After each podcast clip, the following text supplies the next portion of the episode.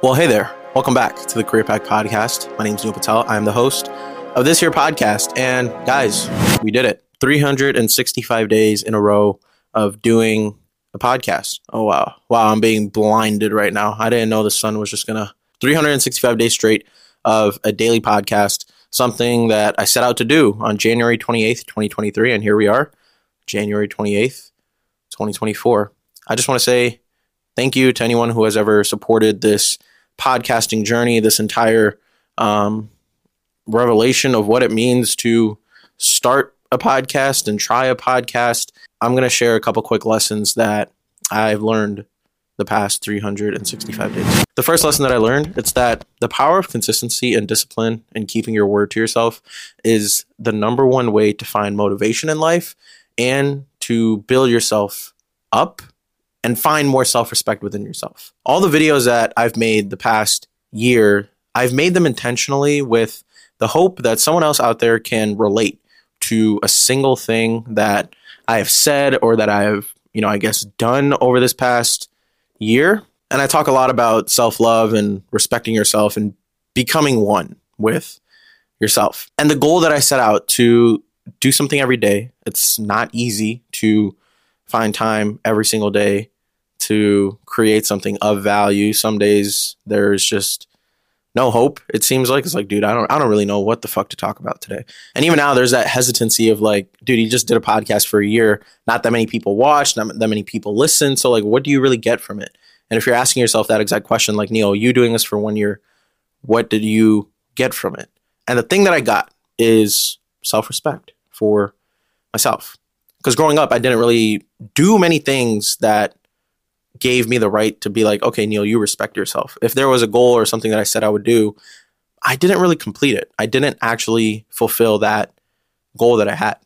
And this is honestly the first thing that I can say I did. And I'm genuinely proud of. The second thing that I learned is figuring out who the real people are in my life that actually support me. In the early days of anything, whether it's you starting a new job, starting a new career, starting a new passion project, business, whatever it is, the people who are actually showing like real love to you, and I don't even know how to explain what real love is versus fake love. You'll just know within your gut with the people that reach out, like you know who's being genuine and down to earth versus those who are just saying it because to like say it, to kind of like egg you on a little bit, be like, oh, okay, like, hey, good luck, but you aren't really gonna like in the back of their heads, they know it's not really gonna go anywhere.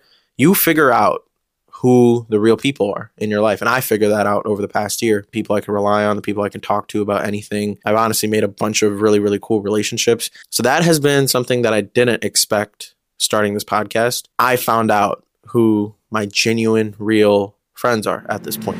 And the last thing that I'll say is you must have a fuck ton, a fuck ton of patience.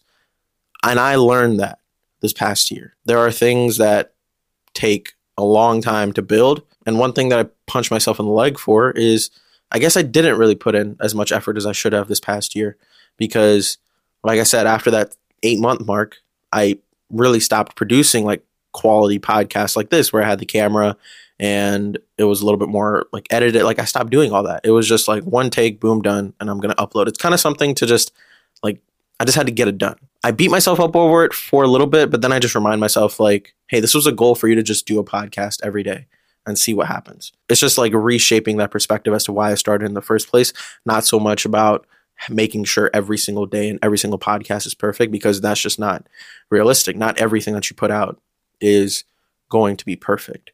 So having so much patience in this process, um, or like le- teaching myself how to have patience in this process, has been huge. Within finding that patience for not only the craft and the thing that you're building, finding that support and like those real people, you only need one person.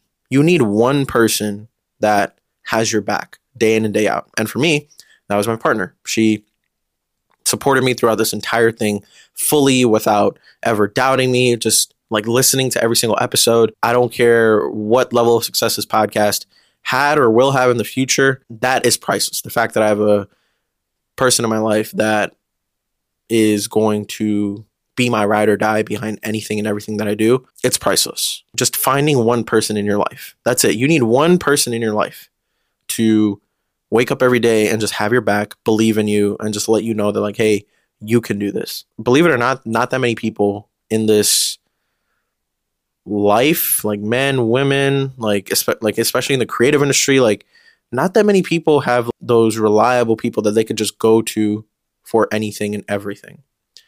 It's it's kind of like a lone wolf journey until you really like burst out of that bubble to be like, okay, I need to find some support, whether it's other creatives, whether it's your partner, whether it's you know your best friends. Just find one. Just find one person that will have your back and i promise everything will get a couple times easier so with that being said those have been my three lessons of what i learned this past year of doing a daily podcast. Am i proud of myself? Absolutely. But does this journey end here? And i think that's the question that everyone has been waiting for. Neil you did this for one year straight. What's next? And i have an answer. But the answer i am not going to be announcing just yet. I wouldn't say it took a toll on my mind, but I just want like a little bit of a break to just write, collect my thoughts, figure out my ideas. This one thing that I want to do, I already have it.